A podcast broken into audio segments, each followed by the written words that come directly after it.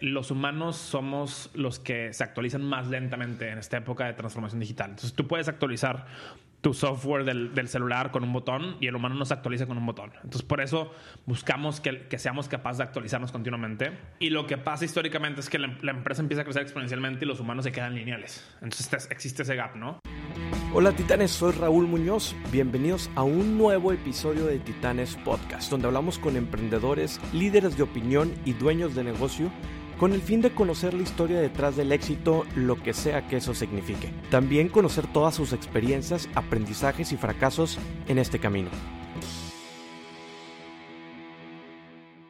¿Qué tal? Muy buenos días, buenas tardes a todos los titanes que nos están escuchando en un episodio más de su podcast Titanes. En esta ocasión tenemos un invitado que, bueno, se ha dedicado pues ya más de 10 años en buscar y, e impulsar el talento y bueno, creando también una academia que pues vamos, vamos a conocer más al respecto. Bienvenido Patricio Bichara, Pato Bichara como lo conocen. Bienvenido a Titanes Podcast. Gracias por la invitación, Raúl. Eh, un honor estar aquí con ustedes, muy emocionado de platicar. Oye, Pato, como siempre, entramos primero para saber esa historia que existe detrás de cada emprendedor, de cada líder de cada persona que está haciendo cosas increíbles. Entonces, pues cuéntanos un poco de dónde, de dónde nace todo esto, cómo surge esta espinita de convertirte en emprendedor, ya lo tenías, no lo tenías, y bueno, ese, ese background que tú tienes. La, verdad es que yo nunca pensé que iba a ser emprendedor, no era lo que estuviera buscando activamente, creo que ahorita es algo que está muy de moda y la gente no entiende las implicaciones reales eh, de manejar una empresa a, a gran escala, ¿no? Pero bueno, un poco de mi background, yo, digo, para hacer la historia un poco corta, llego, estoy, estaba estudiando en el TEC de Monterrey, ingeniería industrial, y la verdad es que me empecé a dar cuenta que, que muchos de mis profesores no querían estar ahí dando clase. Tenía profesores excelentes y profesores no tan excelentes que me leían diapositivas. y después de, de, darle muchas vueltas, consideré darme de baja de la carrera. Ok. Eh, y, mi, y, mi, alternativa era, irme al extranjero y entre, entre ah, peras y manzanas conseguí que el TEC firmara un doble grado con la Universidad de Georgia Tech, que es el, Instituto Tecnológico de Georgia, una de las mejores universidades de mi carrera. Y me fui allá como la primera generación de este doble grado. Y en Atlanta, en Georgia Tech, aprendí tres cosas importantísimas que hoy son claves para lo que hago. El, el primero fue el tema de que pues, había profesores muy buenos haciendo investigación punta de lanza y enseñando esa investigación en punta de lanza siempre pongo el ejemplo de que a lo mejor aquí en el TEC, en la clase de logística, veías los camiones de, Coca-Cola FEMSA, cómo se movían y los optimizabas. Y en Georgia Tech optimizaban dónde inyectar una vacuna para que recorriera más rápido el cuerpo humano. Los mismos conceptos de tiempos y movimientos, pero en aplicaciones mucho más modernas y mucho más interesantes, ¿no? El segundo fue el tema de comunidad. Yo llegué a Georgia Tech, una comunidad de, de latinos y hispanos que me recibieron con las manos abiertas y me guiaron durante esos tres semestres eh, en lo que tenía que hacer profesional y académicamente. Y el tercer punto es toda la educación, o no toda, pero gran parte de la educación en, Estados Unidos está enfocada en, empleabilidad. O sea, yo llegué y a las dos semanas ya había una feria de, empleo donde yo tenía que buscar mi internship. Entonces, esta mentalidad de que estás ahí en la universidad para conseguir trabajo, eh, pues la verdad es que me cambiaron la perspectiva de lo que era educación para mí Regreso a México, aplico las consultoras y entro a, a Bain Company, donde me dedico, además de ser consultor, a reclutar. Iba a todas las universidades de México y me di cuenta que gran parte de los jóvenes estaban igual de perdidos que yo antes de irme a Estados Unidos y que había que hacer algo para un poco pues, meterles ese chip de, oye, pues, tienes que buscar chamba, el punto de la universidad es conseguir un buen trabajo, entre otras cosas, ¿no? Y después de, dar varios, pues, varios cursos, seminarios, talleres, organizábamos hasta concursos de, de, casos que eran las entrevistas que hacen en consultoría, me di cuenta que había una necesidad ahí brutal y me volví como la persona que, a la cual le marcaban cuando estaban haciendo cambios de carrera, por temas de currículum, de cómo entrevistar, etc. Tres años después salgo de Bain, me voy a Ignea, que es un fondo de capital privado aquí en México y, ahí veo el otro, el otro lado de la moneda, ¿no? Que por un lado en, en me di cuenta que, que había una demanda eh, o que se necesitaban jóvenes que supieran quiénes eran, qué quieren hacer de su vida. Y por otro lado, en IGNE me di cuenta que no había proyectos innovadores en educación. Nos llegaban proyectos de fintech, proyectos de vivienda sustentable, proyectos de energía renovable. Y no había nada en educación. Y decía, qué raro que es una industria tan grande para Latinoamérica y que realmente nadie lo esté poniendo foco. Y me fui al MBA eh, en Harvard con esa idea de decir, oye, pues aquí hay algo que hacer. La verdad es que nunca pensé que lo fuera a hacer tiempo completo. Mi idea original era un poco más, casi casi que hacer un centro de vida y carrera bien hecho y hacerlo eh, como side project o como side hustle. Y poco a poco eso se convirtió en lo que hoy es Colectivo Academy. Está muy interesante lo que, lo que comentas en, el, en la parte de, de tienes que, que, ir al extranjero y tienes que vivir otro tipo de experiencias, otro tipo de oportunidades. Pero ¿qué sucede, por ejemplo, con todos aquellos que pues, no tienen esa, esa facilidad, si lo podemos decir, facilidad, medios, eh, herramientas para poder vivir este tipo de cosas, pues sí, hay, hay una oportunidad muy importante porque pues se quedan nada más con lo que, lo que viven en su día a día en la, universidad que están. Entonces, ¿cómo, cómo crees que, cómo veías a estas personas que, que, venían y que hay muchos estudiantes que hoy en día sí están, que incluso están estudiando y no saben si siquiera era lo que quieren estudiar? Entonces, ¿cómo los ves ahorita? Mira, lo, que yo siempre he dicho es que vale la pena que desde muy temprano en tu carrera profesional, si decides estudiar una carrera profesional, porque yo creo que ahorita ya ese paradigma está en pregunta abierta. Claro. Y si quieres entramos en ese detalle de eso, muy temprano en tu carrera profesional empiezas a trabajar. ¿Por qué a trabajar? Porque el trabajar te, te enfrenta directamente con la realidad y ahí dices, ok, en el salón de clases me están enseñando esto, la realidad es así. Y también te permite ver si la decisión que tomaste fue la correcta o no. Yo creo que cada vez importa menos que estudiamos, o sea, en sí licenciado en o ingeniero en, importa más que desarrollar ciertas habilidades básicas que te permitan entrar al mundo laboral y comenzar a, a crecer profesionalmente. Sí, yo algo de lo que siempre yo recomiendo es que efectivamente experimentes a temprana edad y pueden ser diferentes cosas. O sea, si tú estás estudiando una cosa y te metes a, a, trabajar en cualquier otra rama diferente, eso te sirve para también darte cuenta si efectivamente estás en lo que quieres. Y también dentro de la misma escuela, pues hay muchas oportunidades para desarrollar otro tipo de habilidades, que los grupos estudiantiles, que los deportes, que eh, también hay trabajos internos dentro de la escuela que puedes tomar. Entonces creo que... Eh, lo que comentas, el experimentar, te sirve mucho para, si no a lo mejor indicarte el camino, al menos decirte si, si estás bien o, tienes que cambiar de, ruta. Exacto, y yo te diría de los 18 a los 25, incluso si me empujas hasta los 30, es para saber qué sí y qué no. ¿No? Entonces tienes experiencias y dices, oye, esto sí me gusta, esto no me gusta, y a la que sigue, esto sí, esto no. Incluso dentro de cada experiencia, qué puntualmente te gusta y qué no. Eh, por ejemplo, yo, mi primer, así, primer trabajo fue, importaba productos religiosos de Roma y ayudaba a venderlos en una tienda aquí en, en Monterrey. Y, por ejemplo, ahí aprendí que me gustaba tratar con la gente. No quería importar cosas toda mi vida, pero sí me gustó tratar con la gente y es gran parte de lo que hago hoy en día, ¿no? Entonces yo creo que esos primeros años profesionales o, o, digamos cuando dejan de ser personales es probar sí y que no. Y poco a poco irte dando cuenta de, de por dónde quieres llevar tu carrera. Ok, oye, y en la parte que comentas que te vuelve, empiezas a volver este referente, por así decirlo, en, la, en el tema educativo, ¿te sientes como, como que te convertiste ahora, si lo aterrizamos en un concepto muy tradicional hoy en día, te convertiste de cierta manera en un influencer, en un líder de opinión. Sé que tú tienes una opinión muy puntual sobre este tema, entonces por eso quiero abordarlo así como que en esta pincelada. Abiertamente. Sí, abiertamente. A ver, eh lo, que pasa es un poco, hoy, está muy de moda el tema del futuro de la educación y el futuro del trabajo, ¿no? Y yo, de cierta forma, de tiempo completo llevo dedicándome estos cinco años. De tiempo incompleto, pues más de diez, desde que reclutaba en, en Bain Company en el 2009, ¿no? Ahora, ¿qué pasa? Es que uno se vuelve influencer o experto, si lo queremos ver así, porque pues lee, estudia y sobre todo aplica más que el resto.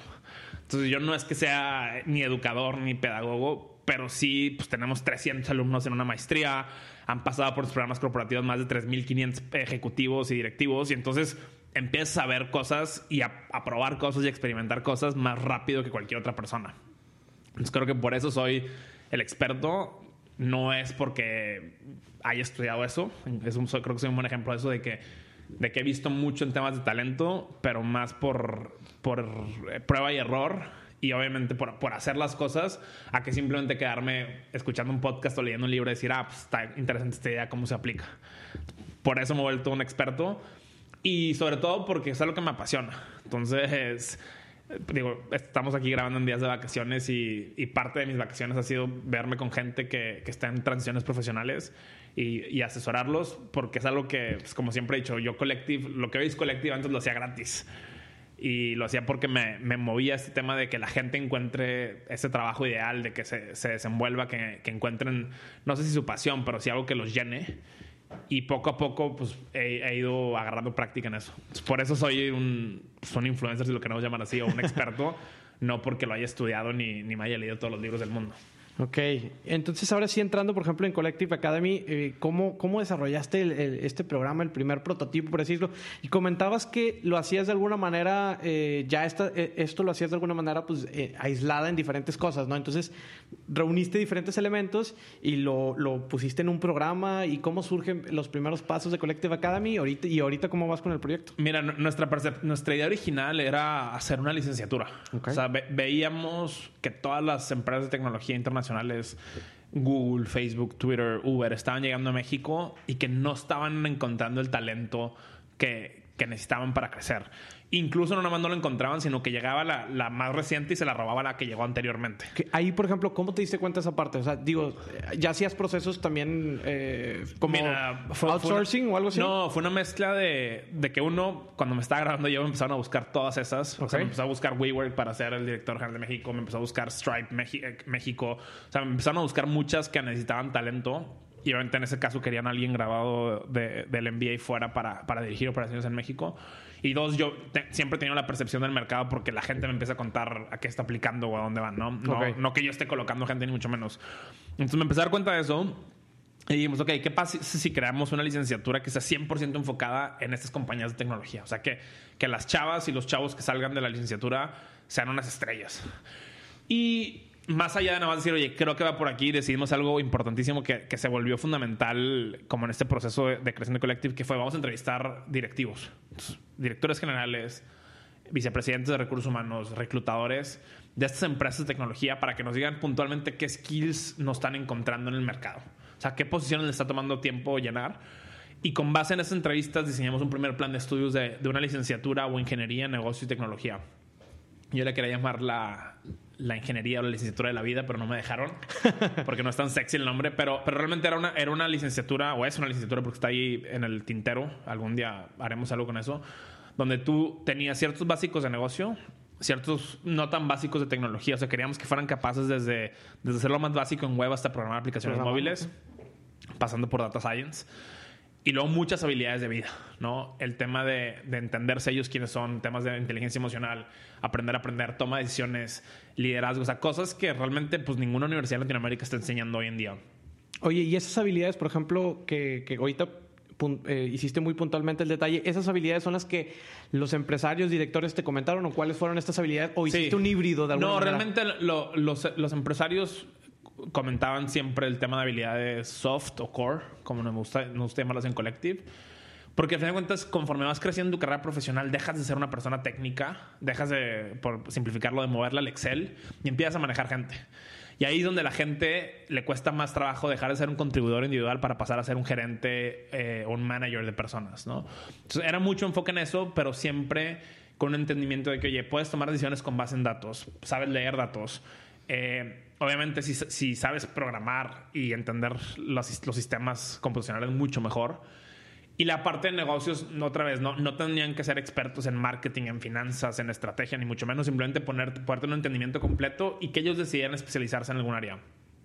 Entonces, eso fue lo que nos dijeron. Y diseñamos esta licenciatura, intentamos lanzar al mercado, no pudimos por un tema de acreditación con la CEP. Y de ahí lo que, lo que nos dimos cuenta al regresar con las empresas fue que esas mismas necesidades de talento las tenían internamente. Entonces me decían, oye, Pato, ¿qué pasa si le damos ese programa que, que diseñaste de negocios, tecnología y habilidades de vida a, mis, a mi talento clave, a mis managers que están aquí dentro de la organización y que están un poco desorientados y necesitan acompañamiento? Y fue ahí que tomamos esa licenciatura y la, la evolucionamos o la pivoteamos, como, como se dice en emprendimiento, a una maestría. Eh, que hoy es nuestro producto estrella, ¿no? Es un máster en negocio y tecnología que pues, hoy tiene ya 300 alumnos, 17 generaciones andando y realmente se ha vuelto pues lo que yo pensaría que es la mejor maestría de Latinoamérica y a cualquier radio escucha que lo quiera probar lo invitamos a tomar una clase presencial o digital. Y realmente es un programa bastante redondo donde, donde están llegando esos perfiles de empresas de tecnología multinacionales que están en proceso de transformación digital a entrenarse y a desarrollarse como managers eh, junto con, con nuestro equipo de mentores y otros alumnos, obviamente. Oye, y bueno, platícame un poco del modelo educativo. O sea, ¿cuál es ese modelo que me imagino que estudiaste y lo que viviste tú en, tus experiencias educacionales en Harvard y en, Georgia Tech? Me imagino que viste un tipo de modelo que, que pues, fuera diferente al final de cuentas, porque también eso iba a ser más atractivo. El, eh, digo, ya, ya tenías la parte atractiva que, bueno, ya estaba muy enfocado en, el, este tipo de empresas y este tipo de talentos que tú querías. Pero bueno, al final de cuentas, pues también el modelo pudo haber sido el mismo, el tradicional y demás. Entonces, ¿cómo fui, fue que diseñaste ese modelo educativo? ¿Cuál es el modelo educativo que tienes? Te voy a compartir un poco nuestras máximas y de ahí voy explicando el modelo, ¿no? Pero, pero una de las primeras máximas de Collective es que el aprendizaje debe ser exponencial, relevante, exigente y colectivo, ¿no? Exponencial, ¿por qué? Porque los humanos somos los que se actualizan más lentamente en esta época de transformación digital. Entonces, tú puedes actualizar tu software del, celular con un botón y el humano no se actualiza con un botón. Entonces, por eso buscamos que, que seamos capaces de actualizarnos continuamente. Eso está interesante porque también ahorita, hoy en día, las organizaciones buscan ser exponenciales. Entonces, el que tú brindes a, las personas estas habilidades para que puedan aprender exponencialmente, pues obviamente eso va, se va a permear dentro de la empresa. Y lo que pasa históricamente es que la, empresa empieza a crecer exponencialmente y los humanos se quedan lineales. Entonces existe ese gap, ¿no? Ok. Luego, el tema de relevante porque creemos que realmente se pierden muchas horas de, aprendizaje, porque no me gusta la palabra estudio ni educación, de aprendizaje en temas que no son relevantes al mundo actual. Entonces buscamos que todo lo que se aprende en Collective se pueda aplicar al día siguiente de una u otra forma o que simplemente sepas que es algo que, que alguien más está sufriendo ese problema organizacionalmente.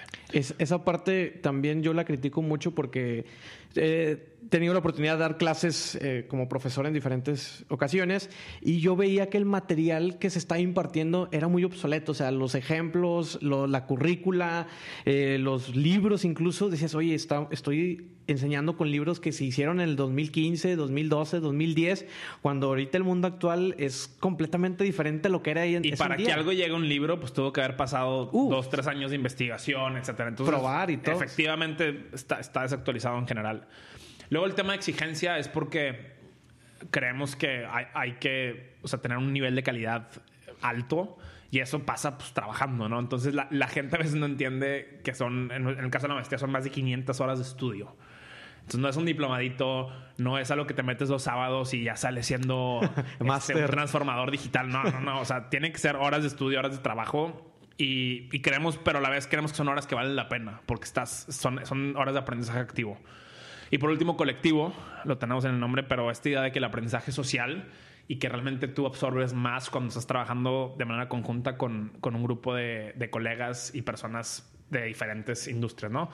Entonces, esa es la primera, ¿no? El aprendizaje debe ser exponencial, relevante, exigente y colectivo. La segunda es la calidad de la pregunta determina la calidad de la respuesta. Y es algo que, estamos partiendo del opuesto del sistema educativo tradicional. El sistema educativo tradicional se basa en tener la respuesta correcta. A ti te evalúan tu examen, bien o mal, y sacas 8 de 10 o 8.3 de 10, ¿no? Y en Collective no nos importa que tengas la respuesta correcta, porque la respuesta está en Internet. Nos importa que seas capaces de formular la pregunta correcta.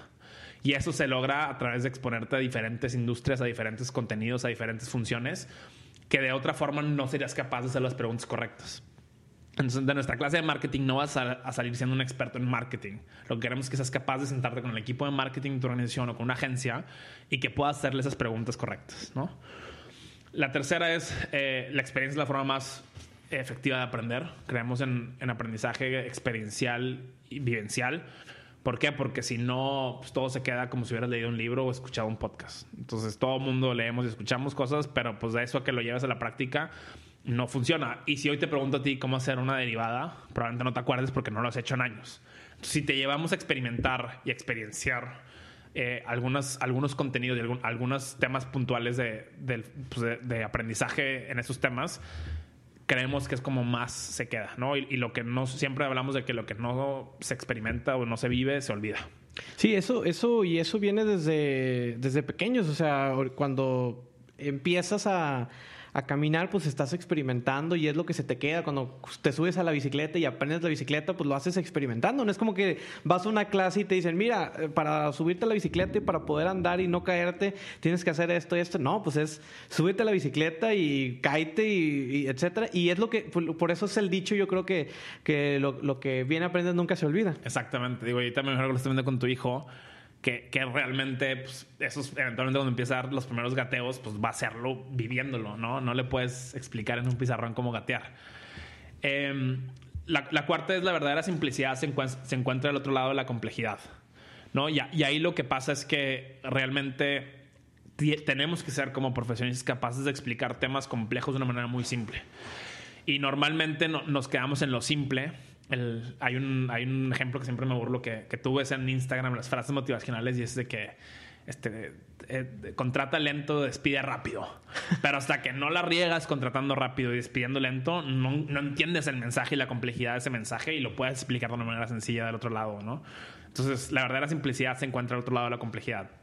Y el último que creo que es parte importantísima de nuestro modelo es que la retroalimentación continua produce mejores personas y organizaciones. Entonces, el ser capaces de darnos feedback de manera continua, más allá de cada parcial o, cada final del semestre, se vuelve un acelerador de ese aprendizaje profesional y también para la organización. Entonces, creemos mucho en darnos feedback directo y continuamente y pues, obviamente no, no todo el mundo se siente cómodo diciendo, oye, acabamos de grabar Raúl y Raúl, hubieras podido hacer mejor esto, esto y esto.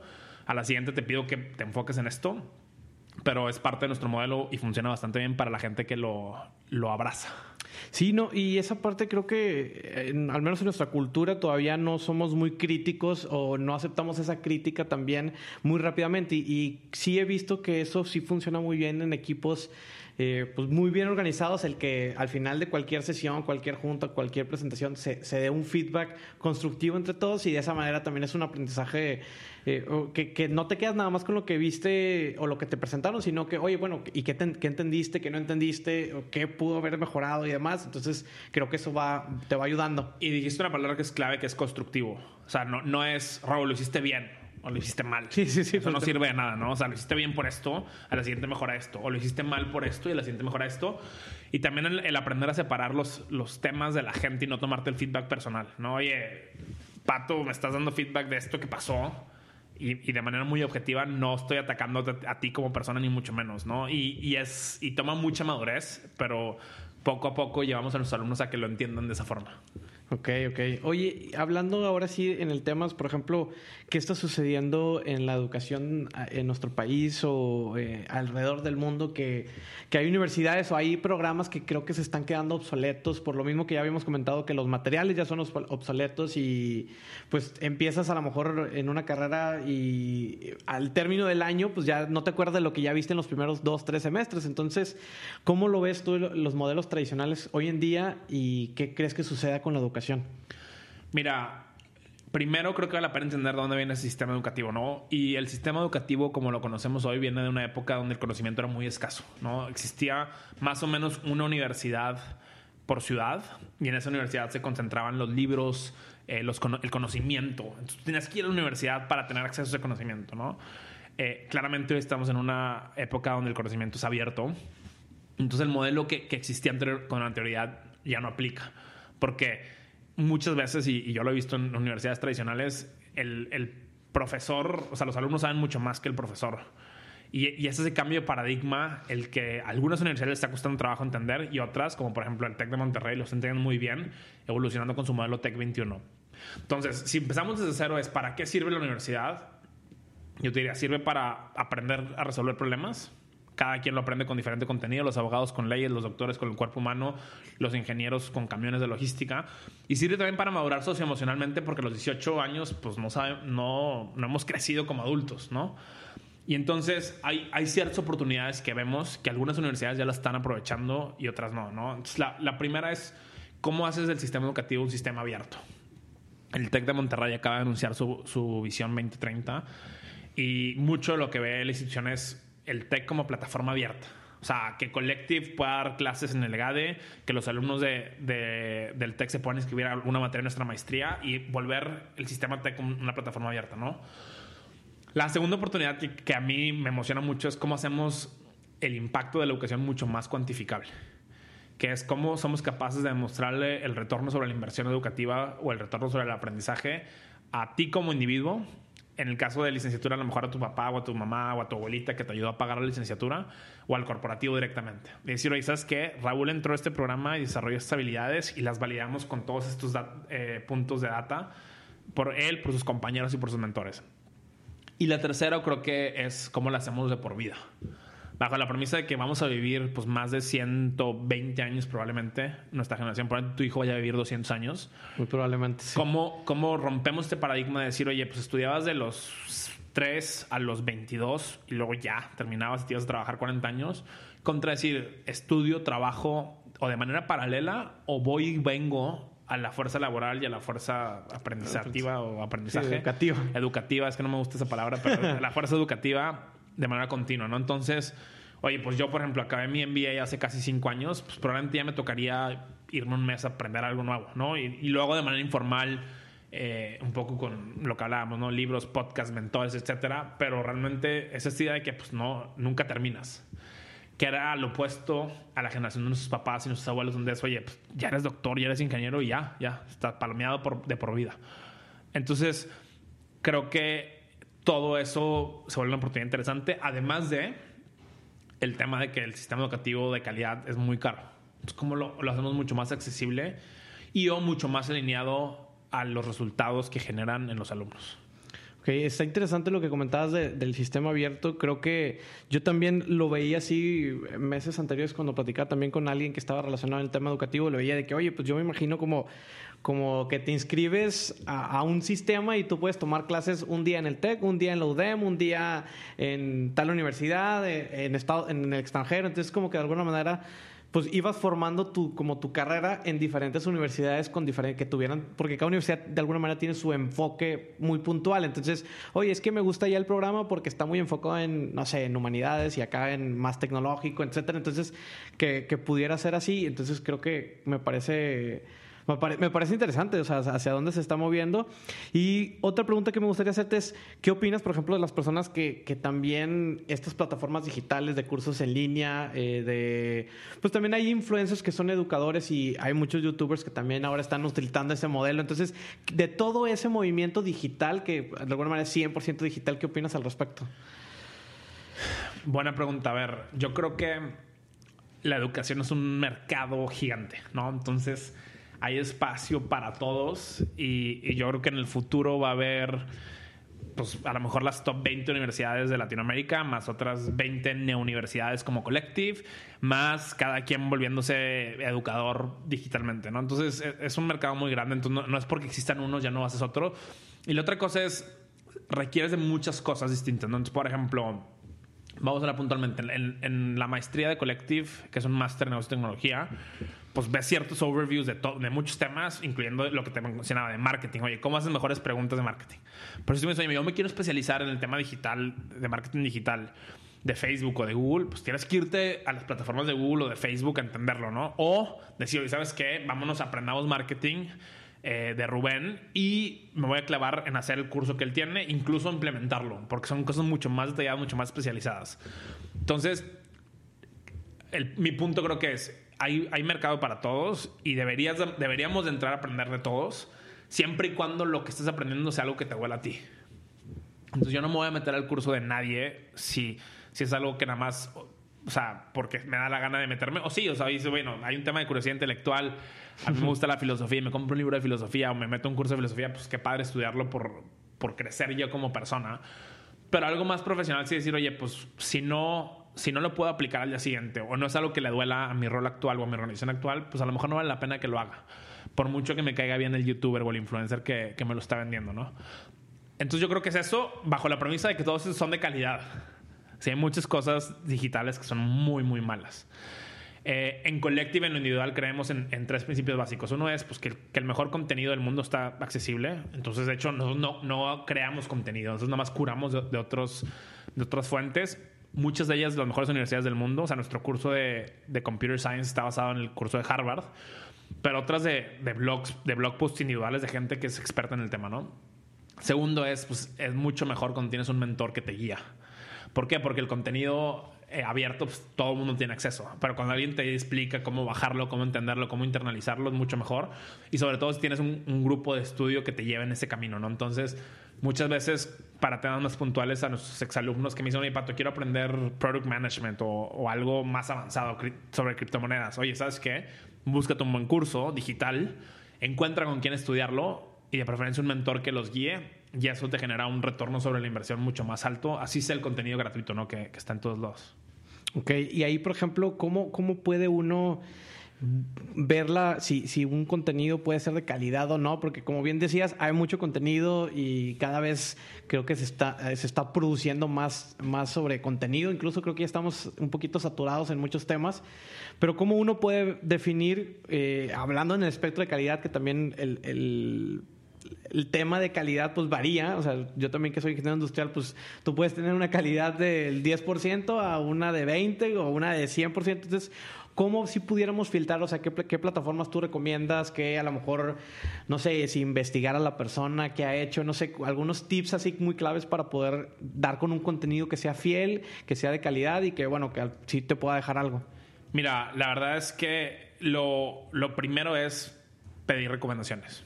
¿no? por ejemplo, yo este año tenía tres, el 2019, porque ya probablemente esto salga en el 2020, en el 2019 tenía tres objetivos de aprendizaje. El primero era, eh, bueno, en general era volverme un CEO, un, un mejor CEO. el primero era un tema de estrategia, o sea, cómo fijas la estrategia de la organización. Segundo, un tema de equipo, cómo encuentras y desarrollas el talento para ser la mejor empresa en México. Y el tercero es un tema de levantar capital. Entonces, para cada uno de ellos fui a preguntarle eh, a gente de confianza qué debería de ver, leer o estudiar. ¿no? Por ejemplo, el tema de levantar capital, pues me fui con emprendedores que habían levantado series AS, eh, que es la etapa en la que está Collective, decir, oye, ¿cómo la levantaste? ¿Con, qué te asesoraste? O sea, ¿qué libro tengo que leer? Y me dieron un montón de recursos que fue lo que estudié. Entonces, seguimos en una etapa donde la recomendación es clave. Todo el mundo hemos mandado un buen capítulo de un podcast a alguien más. Oye, te recomiendo este libro. Entonces, ese es el número uno. Y después ya, ves temas como muy obvios, pero de que, oye, bueno, pues a lo mejor en Amazon lees los reviews de los libros. Eh, o, por ejemplo, los cursos en línea, los MOOCs, tienen ciertas páginas que te los evalúan y te dicen cómo diferentes eh, aprendedores lo han evaluado eh, y, por, y por qué les gustó, por qué, no les gustó. yo, yo, creo que es eso, o sea, como un tema de decir, eh, ¿dónde busco referencias? O porque alguien me conoce muy bien y sabes que Raúl, esto te va a servir mucho en la etapa en la que estás. O porque alguien dice, oye, pues en general mil personas lo evaluaron así. Eh, pero sí se vuelve muy importante, como dices tú, más allá que encontrar de dónde estudiar, es esa capacidad de de decir lo, que me están diciendo en el curso o lo que me están proponiendo muchas veces en los landing pages de los cursos es cierto o es falso y quién me lo puede validar. Y normalmente pues, uno encuentra gente de confianza o eh, el poder de las masas, ¿no? Sí, porque muchas veces preguntas, oye, este curso, etcétera, y te dicen, no, de que ya lo tomé y súper malo, o le falta esto y lo otro, y ya.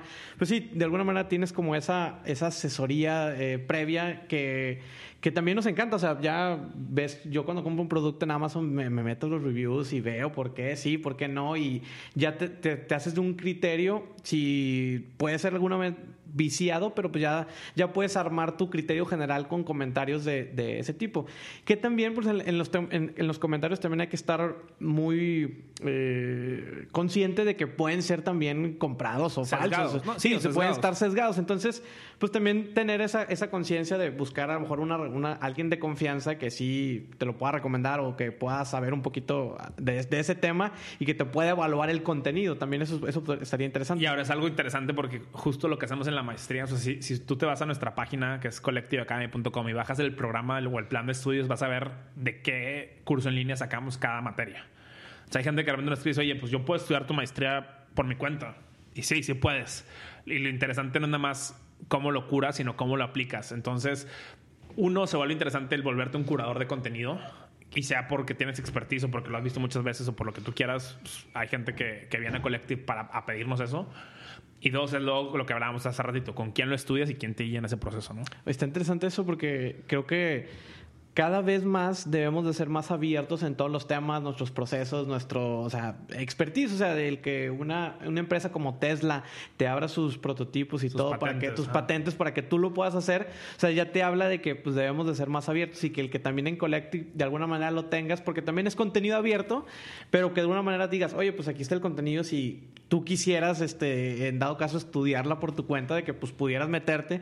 Pero bueno, viene la otra parte que es, "Oye, bueno, ¿cómo lo vas a aplicar?" O sea, si nada más lo vas a estudiar por llenarte de conocimiento, pero sin poder aplicarlo, sin eh, rodearte a lo mejor de, las personas que también están sobre el mismo interés, porque creo que eso mucho de, lo, de las universidades me parece que es como esa incubadora de tus relaciones que en un futuro pues se, van construyendo y que puedas crear algo más grande. Entonces, no dudo que muchas de las personas que hayan estudiado la maestría de repente ahí conectaron y que, oye, pues vamos a hacer esto y lo otro y que hayan salido proyectos de, de, ahí. Digo, no sé si tengas algún caso de que, o todos son de que empleados o algo así. No, mira, de, nuestros alumnos, como un tercio son intraemprendedores, o sea, empleados clave de las principales organizaciones líderes de México.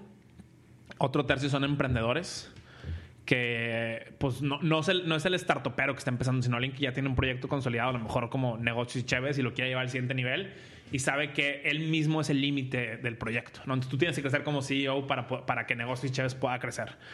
Y, el, y, el, y, la tercer, el tercer tercio, vale la redundancia, es gente que está en transición de carrera, ¿no? o porque está buscando su siguiente reto dentro de una empresa, o porque quiere a lo mejor emprender algo por fuera y está cómodo donde está, pero quiere empezar a hacer algo, ¿no?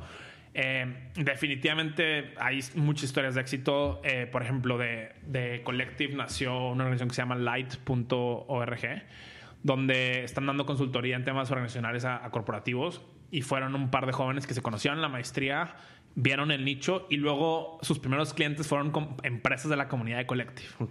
¿No? Eh, hay otro ejemplo, por ejemplo, de una empresa familiar que, llegó, la, llegó Diana, la hija, a, Collective, se preparó y se volvió la, directora general de la empresa y la está llevando al siguiente nivel. Entonces, para cada perfil tenemos, tenemos pues distintas historias de éxito y la verdad es que lo que nos enorgullece mucho es que, que Collective está volviendo como el nicho de, de la comunidad de negocios y tecnología en México. ¿no? Entonces, ahorita están llegando empresas de tecnología a México, eh, como por ejemplo Stripe, y llegan y dicen, oye, Pato, tenemos estas vacantes, queremos que la llenes con perfiles de Collective. No todo el mundo en Collective está buscando chamba, porque es una maestría de medio tiempo, pero sí se empieza a volver como ese referente de profesionistas eh, digitales y que entienden el mundo de los negocios de tecnología, pues más importante de, la región ya, porque ya tenemos alumnos también en Colombia y en Ecuador. Órale, no, está, interesante que ya, digo, sea de alguna manera la referencia para las empresas de tecnología y negocios y que también, pues eso es también por los mismos alumnos que pues ya salen y que ya eh, eh, viven el mundo ya laboral y que, bueno, eh, aplican todo aquello que hayan, que hayan aprendido durante... ¿Cuánto tiempo es la, duración de, la, de esta maestría? Dura 14 meses. 14 meses, ok. Sí, es exigente, no, no es un diplomado. Pero bueno, luego también pasa que ya tenemos alumnos que están muy metidos en el tema de Venture Capital eh, con algunos de los mejores fondos. Entonces luego esos alumnos recomiendan a las empresas de tecnología que manden a sus equipos directivos o a sus managers a estudiar la maestría. Entonces es un círculo virtuoso que la verdad es que mientras sea un buen producto que, que, lo es nuestra maestría, pues sigue dando resultados, ¿no? Me encanta que sea colectivo porque creo que entre más se fomente la comunidad y que más se reúnan expertos de diferentes temas, que al final de cuentas toda la intención de, de uno como comunicador y como podcaster y como creador de contenido, pues es sumar. Entonces me, gusta mucho que reúnas ese tipo de talentos y cómo salió, o sea, cómo, cómo empezaste a reclutar, por ejemplo, diferentes perfiles que te ayudan como, entiendo que es un, como un tema de, no sé si por clase o de repente como que una presencial, o sea, de estos colaboradores que de repente van y también imparten algún tema o algún tópico. Pues mira, la verdad es que siempre digo que espero que lo más difícil que he hecho en mi vida haya sido vender una universidad con un PowerPoint, porque la generación fundadora de la maestría, que fueron 13 profesionistas espectaculares todos, que de hecho todos lo están rompiendo, confiaron en mí con una presentación. No, no había nada. Después, una vez que abrimos, eh, me copié el modelo de Harvard, que es persona que viene a clase de Collective, persona que si es el fit correcto, le encanta y entra. Y si no, hay gente que dice, oye, esto es, demasiado intenso para mí, yo no. Pero es un poco el, encontrar esa gente inicial y que de ahí vaya creciendo la red. Y por el lado de los mentores igual, o al principio eran pues, personas muy eh, apegadas a mí o, por, o porque son mis amigos, o porque hemos amigos. trabajado juntos. Pero luego también ya los mismos mentores que están allá afuera eh, empiezan a, a- a recomendarnos otros mentores, otros speakers que, que se sumen a, a la comunidad de mentores. Y la verdad es que, como te decía, o sea, creo que hoy es la comunidad más fuerte en esos temas de negocio y tecnología en México. Ok, perfecto. Oye, Pato, ¿y qué viene, por ejemplo, para Collective Academy en términos de, de qué sigue? O sea, tienes esta maestría, pero no sé si traigas eh, intención de algún otro programa educativo o alguna otra eh, spin-off de, de Collective. Sí, mira, la verdad es que la maestría se ha vuelto como ese laboratorio de innovación educativa donde estamos eh, sacando nuevos contenidos, nuevos programas, nuevas dinámicas todo el tiempo. Pero parte del crecimiento importante bien está, está yendo de la mano de, las principales empresas de México, ¿no? Hoy estamos trabajando con muchos corporativos y multinacionales, incluso empresas de tecnología, en ayudarles a hacer programas internos para sus managers, sus directivos, sus ejecutivos, para ayudarles otra vez a cambiar el chip, lo que hablamos hace ratito, ¿no? De, de- de que realmente el, ser humano es el, el activo que más lento se actualiza. Entonces tenemos que ayudarlos a que, a que sus directivos agarren la onda de lo que viene y que puedan ser exitosos en esta nueva era digital. Entonces estamos trabajando mucho con las empresas, eh, algunas de las más grandes de México, haciendo programas internos. Entonces, ese va a ser un, un foco importante en este año 2020. Y por otro lado, buscar formas puntuales de, de diseminar un poco a, a lo que hablamos anteriormente, el contenido que estamos haciendo y las discusiones que están pasando en clase a otros medios mucho más accesibles, que a lo mejor alguien que por X, Y o Z no se quiera aventar los 14 meses pueda tomar eh, como chunks de aprendizaje mucho más puntuales. Ok, como pequeñas clases así, shots de, de algunos temas tópicos, a lo mejor que puedan ser muy puntuales para, para su aprendizaje y desarrollo. Sí, y por otro lado, pues la- lo más importante para nosotros es que seguir fortaleciendo la comunidad y que nuestros alumnos, exalumnos, mentores sigan sacándola del parque, como digo yo. Excelente. Oye, en este 2020 que está iniciando, ¿cuáles son las habilidades que necesitamos ya, ahora sí, aprender para, para estar actualizados? Si no, si actualizados, pero al final de cuentas, como bien comentas, podemos actualizarnos. El siguiente día ya salió algo completamente diferente, pero bueno, ¿cuáles son la- lo mínimo indispensable de habilidades de soft skills que necesitamos hoy en día en todo ámbito, tema de negocios, si, si eres empleado, si tienes un negocio familiar, etcétera, etcétera. Mira, eh, es una muy, muy buena pregunta. Como lo vemos nosotros es eh, como en tres cubetas grandotas, ¿no? La primera es un tema que le llamamos agencia y autonomía, que es cómo te haces responsable de tu propio aprendizaje. Es decir, o sea, yo, yo sé dónde estoy, qué me falta, qué sigue, y entonces yo me hago responsable de lo que viene para mí y para mi equipo. Eh, eso, de cierta forma, va. Te quiero poner ejemplos puntuales. O sea, ¿cómo se refleja? Pues a lo mejor es entiendo cuál es mi propósito o, o por qué estoy aquí. Sé aprender o aprendo a aprender. Que esa yo te diría que es la, es la primerita de todas. De hecho, nuestra maestría comienza con una clase que se llama Learning How to Learn o, o Aprender a Aprender. Porque si tú, si tú eres capaz de autoactualizarte, se vuelve súper importante, ¿no? Y luego, otro punto importante, importante de agencia de autonomía es entrenar la mente, ¿no? O creemos que, que el aprender se está volviendo cada vez más sexy. O sea, así como en su momento se puso de moda ir a ciclo o ir a esas clases. La fit, la, la onda fit. La onda fit, ahora, o sea, yo creo que en estos próximos años la, la onda va a ser la parte intelectual. Entonces, entrenar la mente, sea por, por temas de meditación o por temas de que, oye, pues todo el tiempo estoy aprendiendo y escuchando cosas, ¿no? Entonces, eso es de agencia de autonomía, que es como nuestra primera categoría. La segunda es la parte de, de trabajo en equipo. Y pues ese equipo incluye no nada más los humanos, sino las máquinas también. Es cómo trabajas más efectivamente con, con otros seres humanos y con las máquinas. Y eso se refleja en un tema de co- aprender a construir alianzas, saber planear y delegar tareas. Y esto que hablábamos hace, hace rato de dar y recibir feedback, ¿no? Entonces, eso te hace mucho mejor colaborador en equipo. Y bueno, con las máquinas es cómo aprendes a, a- a manejar sus lenguajes, ¿no? Y comunicarte con ellas. Y la tercera como macrocategoría es esta idea de, de cómo redefines el status quo, tanto tú como profesionista, como de tu organización, como de tu industria. Y creemos que eso se refleja en, en cómo cuestionas todo. O sea, oye, ¿por qué me, me están diciendo esto? ¿Qué, qué- lo que hablamos arriba, ¿qué sesgos tiene esta persona que, que me está diciendo eso por alguna razón? Luego desarrollar una visión de futuro, o sea, cómo se ve el Raúl del futuro, los negocios chéveres del futuro y las compañías de media del futuro. Y una muy importante que es esta habi- habilidad de saber contar historias o storytelling, ¿no? Entonces, de manera general, lo vemos como en tres cubetas: agencia autonomía, trabajo en equipo y redefinición del status quo, pero son habilidades muy puntuales que solo estamos, al fin de cuentas, enseñando en nuestros programas. Ok, y que son yo creo que las habilidades que hoy en día necesitamos para, para estar actualizados y, y poder, sobre todo, y a lo mejor no estar actualizados, pero continuamente estar aprendiendo y estar eh, en, en, lo que se está viviendo hoy en día y al ritmo, sobre todo, creo que esa es la palabra, al ritmo como se está moviendo el mundo hoy en día.